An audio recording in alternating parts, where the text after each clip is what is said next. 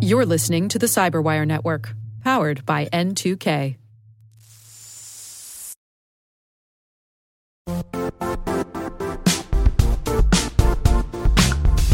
The IT world used to be simpler. You only had to secure and manage environments that you controlled. Then came new technologies and new ways to work. Now, employees, apps, and networks are everywhere. This means poor visibility, security gaps, and added risk. That's why Cloudflare created the first ever connectivity cloud. Visit cloudflare.com to protect your business everywhere you do business.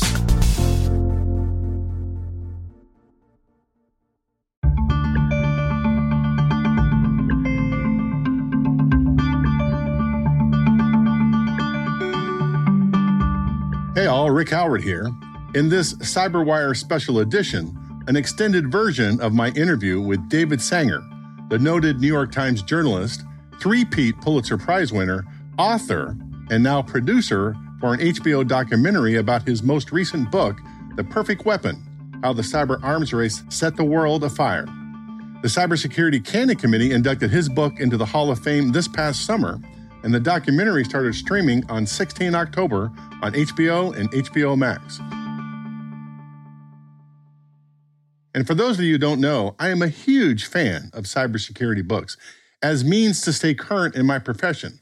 And I am a founding member of the Cybersecurity Canon Project that's designed to find and recommend books to the Network Defender community that are must reads. If anybody has ever asked me about what is the one book they should read to get a sense of the cybersecurity community, I would always recommend an old favorite, Cuckoo's Egg by Dr. Clifford Stoll, published in the late 1980s. That book convinced a lot of people back in those days to pursue cybersecurity as a career, including me. But if there is any book that could potentially knock Cuckoo's Egg off that lofty perch, it is Sanger's Perfect Weapon. He has captured completely the seminal paradigm shift in thinking by nation states in this last decade from cyber being a novelty item with limited capability and use to cyber being a strategic tentpole lever as an instrument of political power and influence.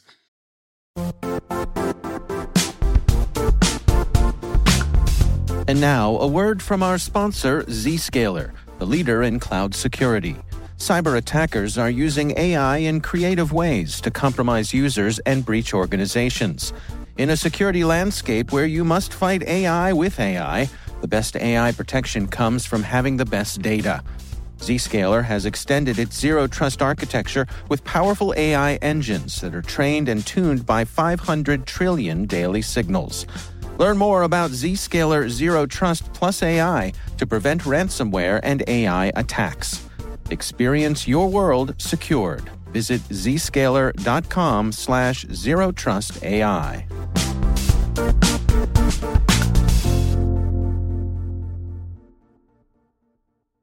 Here is David explaining what the book and documentary is about. Well, Rick, the um, the concept behind the book was that we went through years in which, in the national security world, people viewed cyber as this sort of interesting side, irregular warfare kind of thing that, you know, was sort of a nice thing to spend a half an hour learning about while you were spending the year or two years or your career learning about traditional national security. And what have we discovered in the time since? That it's not the sideshow, it is the show. That in a world in which no one wants to take on the US military directly for all the understandable reasons, it is suddenly possible to undercut American power or another adversary's power by using a short of war cyber related weapon, whether it, you are hacking into infrastructure, dams, voting machines, electric power grids, a financial system, or whether you're hacking into minds. The information wars that we've seen surrounding the 2016 election and begun to see in 2020, although here in the 2020 elections, we'll discuss, we've got some new concerns that go beyond what the Russians did uh, four years ago. Before 2010, most nation states, including the US, thought about cyber as a novel tool for a subset of cyber espionage requirements. By 2020, though, cyber has become the political lever to pull for nation states like China, Russia, and the US that are just short of actual warfare. These nations can do extreme damage to each other in the cyber arena without the fear that the action will escalate to an actual shooting war. For smaller nations like North Korea and Iran, cyber has become the great playing field leveler. These smaller nations can exact the same kinds of damage as the big boys now at a fraction of the cost compared to trying to match the US, say, in numbers of tanks, aircraft carriers, and jets. From the HBO documentary, here is Amy Zegart. She is a senior fellow at the Freeman Spogli Institute for International Studies at the Hoover Institution and professor of political science at Stanford University. The evolution of cyber has happened very quickly in terms of its importance to the United States and the organizational dimension of it in the U.S. government. In 2007, the Director of National Intelligence issues his threat assessment of all the threats against the country. The word cyber isn't in it a single time. Fast forward just a couple of years, you have the creation of Cyber Command. Fast forward a couple more years, it's 2012. Suddenly, cyber has gone from not being mentioned at all in those threat assessments to being one of the top three threats facing the United States. The event that started this monumental change is known as Operation Olympic Games, the code name that the U.S. used to classify the cyber attacks targeting the Iranian nuclear program that became known to the public as Stuxnet. Well, Stuxnet was an American Israeli effort to uh, undermine Iran's nuclear program by going after the centrifuges, the high speed machines they use to enrich uranium. Now, in a previous age, Rick, you would have done that either by bombing the centrifuge center from above or sending in saboteurs. But both of those methods, contemplated at the end of the Bush administration by the US and by Israel, would have had one thing in common. They would have started another war in the Middle East. So, a group of uh, intelligence officials and generals came to Bush toward the end of his term and said, Sir, we've got another way to get at this.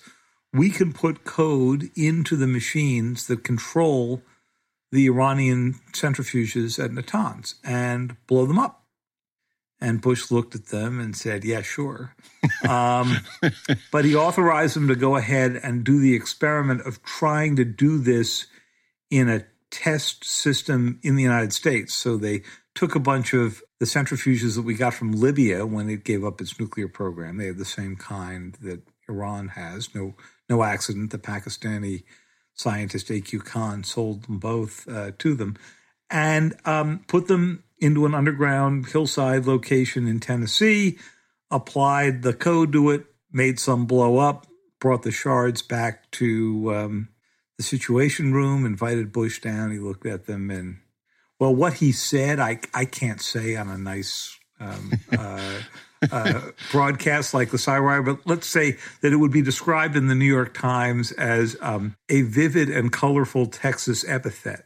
Um, That's excellent. which they which they took as permission to go out and put them into in Iran, and then of course, famously, the code got out, and that's what you call Stuxnet. Nobody in the U.S. government called it Stuxnet.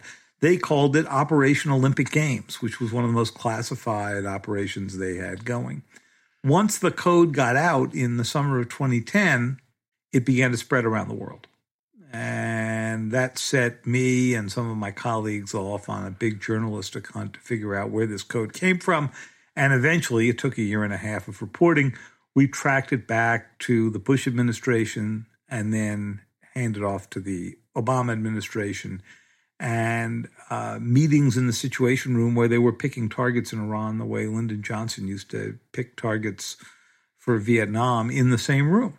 When President Bush decided to approve Olympic Games, it was a good solution for him at the time. He could potentially slow down the Iranian nuclear program and not have to roll the tanks into Iran. What he didn't account for is the idea that this action opened the floodgates for other nation states to emulate Here's David from the documentary this time, and you can tell that because there's music playing in the background. They had crossed the Rubicon. the United States had basically legitimized the use of cyber as a weapon against another country against whom you had not declared war. It pushed the world into an entirely new territory. Once the Iranians took the punch, Iran said, Oh, that's the way the game is played. All right, I get this now. And then they started to unleash against the United States. Bright light city, gonna set my soul, gonna set my soul on fire. That was Jason Healey from the documentary. He is a senior research scholar at Columbia University School for International and Public Affairs, specializing in cyber conflict, competition, and cooperation. And a little bit of Elvis to get us in the mood for the Iranian cyber attacks against the Sands Casino in Las Vegas. Right after Stuxnet, uh, we saw the Iranians attack Saudi Aramco, the world's largest maker of uh, producer of oil. They lost about 30,000 computers. Iran's cyber groups uh, improved. By 2012, uh, they were going after financial centers in the United States, although it took the U.S. intelligence operations a long time to figure out where that was coming from. So, Bank of America, Citigroup, all those, that's when they sort of first got religion about the need to protect their networks. There's a scene in the documentary in which uh, Sheldon Adelson, who's a big uh, Republican contributor, goes to uh, Yeshiva University and is giving a talk one day about the Iranian uh, nuclear program. And he says, You know what we ought to do? We ought to take a nuclear bomb and explode it in the Iranian desert and sort of glassify it and then send the Iranians a note and say to them, this is what's going to happen to Tehran if you don't turn over your nuclear program. Now, I teach national security stuff uh, in a graduate course at the Kennedy School at Harvard, and I would not call this the most subtle um, strategy that I've ever uh, heard, but it, you know, it's it's a strategy. When I heard him say that on the documentary, I said, "Oh yeah, that's going to turn out well." Okay. Yeah. so it turns out that not only you were listening and say it, but it turned who knew the Iranians get YouTube, and um, they watched him say it. It's Sheldon Adelson, Desert Sands. Wait a minute, this guy owns a casino, doesn't he? He does. He owns the Sands Casino. And what do you know? About three months later, his employees walked in and discovered their hard drives had been wiped clean. The significance of the Iranian Sands casino cyber attack is that a small nation state who doesn't have the military power of a US or Russia or China can take out a small city via cyber in a country of one of their enemies because casinos are really small cities. Besides the gambling, they have restaurants, entertainment, shops, a police force, medical facilities, power generation, and an entire host of administration that is equivalent to the cities of, say, Baltimore or San Antonio. But since the Iranian Sands casino cyber attack worked, the North Korean leadership decided they would try their hand in a similar way to pressure a Hollywood studio, Sony, from releasing a movie that was critical of its leader the North Korean hacker group Guardians of the Peace, or the North Korean Military Intelligence Group, took offense to the movie, The Interview, written and directed by Seth Rogen, and launched a crippling cyber attack against Sony's IT infrastructure. But they also took a new step. Before they destroyed everything, they collected embarrassing documents about movie stars and directors and Sony executives and dumped them to the press and other nefarious sites. Here is Dmitry Alperovitch, the co founder of CrowdStrike, and Amy Zegart again of Stanford University. We had seen criminal hackers and hacktivists use this hack and dump technique to intimidate victims on a small scale. That was the first time we had seen a nation state do it very effectively. The first thing that North Koreans did was give it to reporters, and then when they've exhausted that channel, they gave it to WikiLeaks.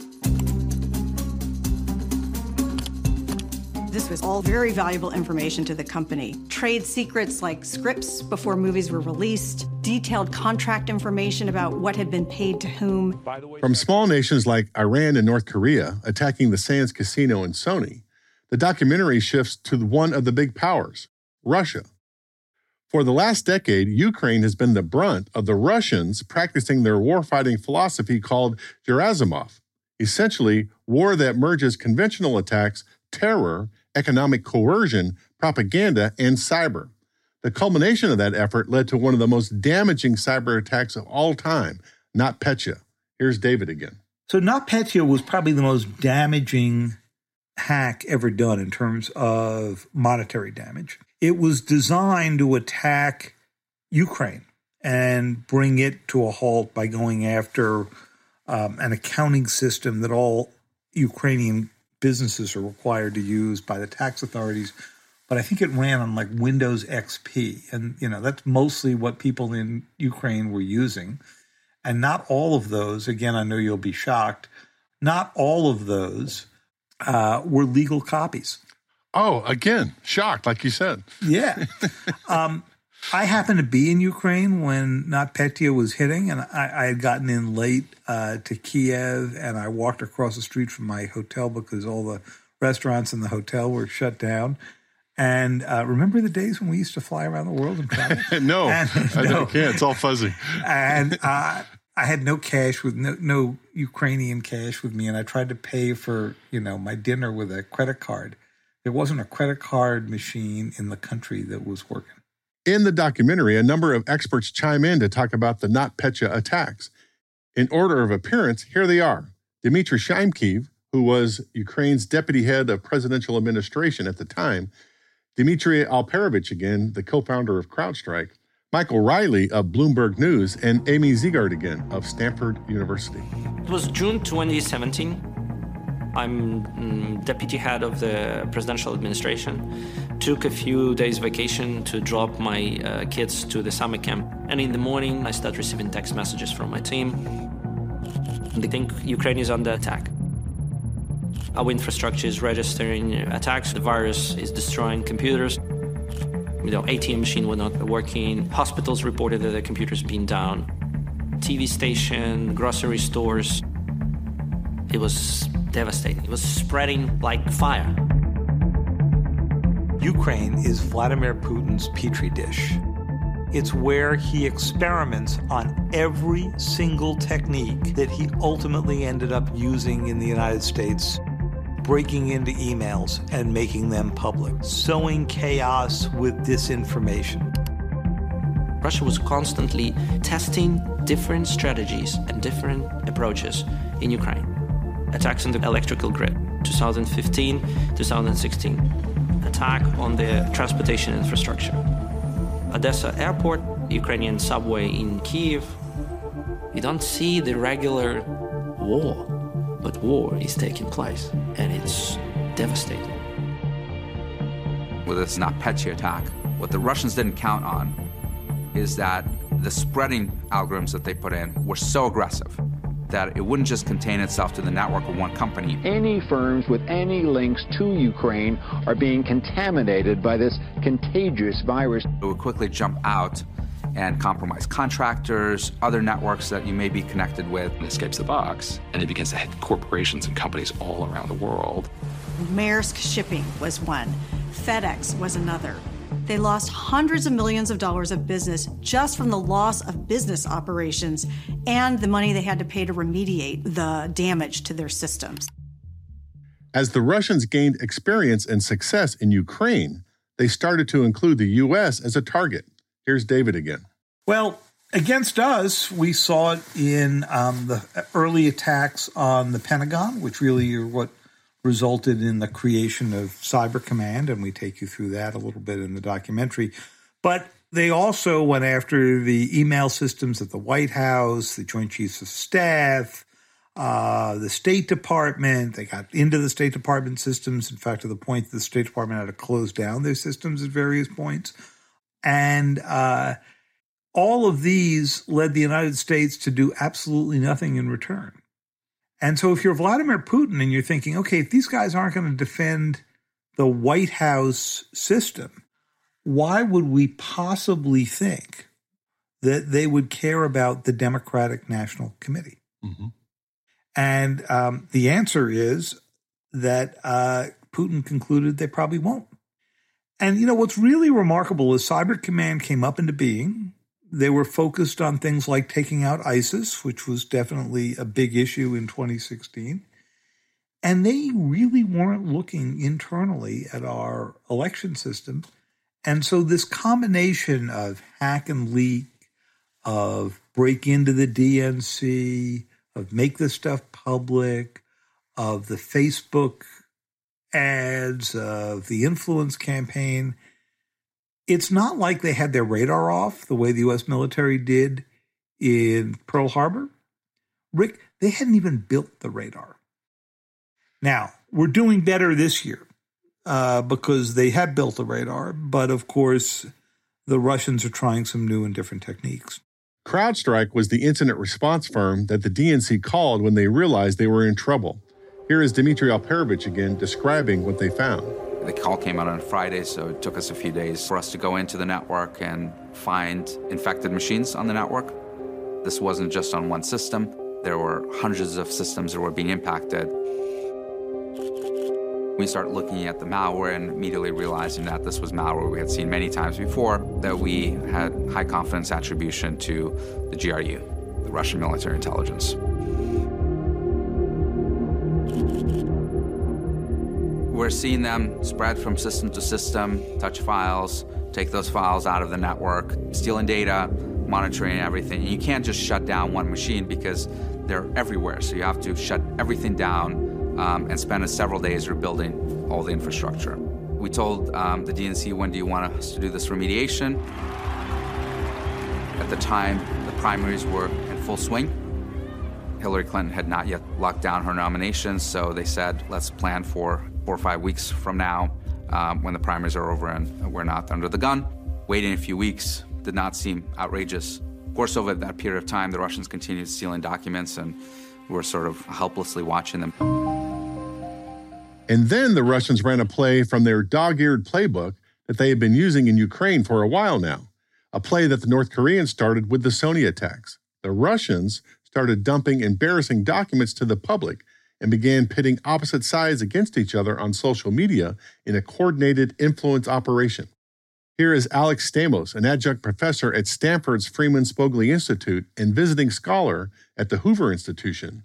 But during the 2016 presidential election, he was the Facebook CSO. During the election, we had a dedicated team at Facebook whose job it was to look for Russian actors. And we had found GRU activity, we had found DC leaks. We had found them pushing disinformation, but not really at scale. And we really didn't understand what was behind the vast majority of this fake news. But right after the election, we took all of the political ads that were run in the United States in the year before the election, and then we figured out all the accounts that were possibly tied to it. So this is the people who ran the ad, but it's then also people who use the same computer as the person who ran an ad, or people who have used the same phone as the person who ran the ad. And then for every single one of those accounts, we looked for possible links to Russia. We start pulling that thread, and then we eventually find this cluster that we can all link together, and that was the Internet Research Agency. Which brings us to the end of my interview with David Sanger about his excellent book and now his excellent documentary. Let him have the last word on the subject. So we brought it sort of up to date. You'll see um, a lot of different people talking about what it's like to have been on the receiving end of this and the sort of fog of war. You've got everyone in this documentary from Hillary Clinton and John Podesta, who sat down to talk about the 2016 election, to Seth Rogen, who was the star of, of course, uh, The Interview. And uh, he is very funny, uh, I do have to say. And um, You'll see people like Eric Rosenbach, co director of Harvard's Belfer Center, but was the chief of staff to Ash Carter at the Pentagon when he was uh, Secretary of Defense, talking about the calculus that you make as you're under cyber attack or as you're trying to think about what the U.S. can go do. So the idea is to bring you in at a very human level to the kind of decisions that have to be made when you're on the receiving end and when you're on the offensive end.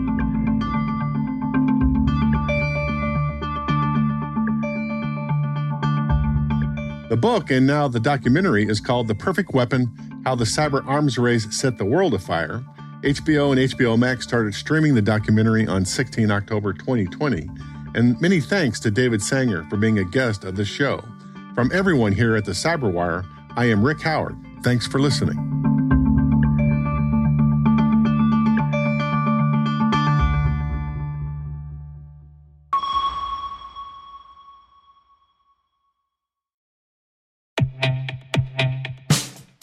And now, a message from Cyberbit. Mastering cybersecurity is like mastering a sport. You build muscle memory through rigorous practice, then you train as a team to foster cohesion while operating under pressure. Like athletes, cybersecurity professionals thrive on hands on simulation. But traditional courses, certifications, and open source labs won't build you a winning team. You need Cyberbit. Cyberbit offers a hyper realistic simulation environment for your SOC, IR, and C suite to refine your skills, all using the market leading SIMs, EDRs, firewalls, and WAFs they use every day. Cyberbit is offering Cyberwire listeners a free live fire exercise. Sign up your team now at cyberbit.com slash cyberwire.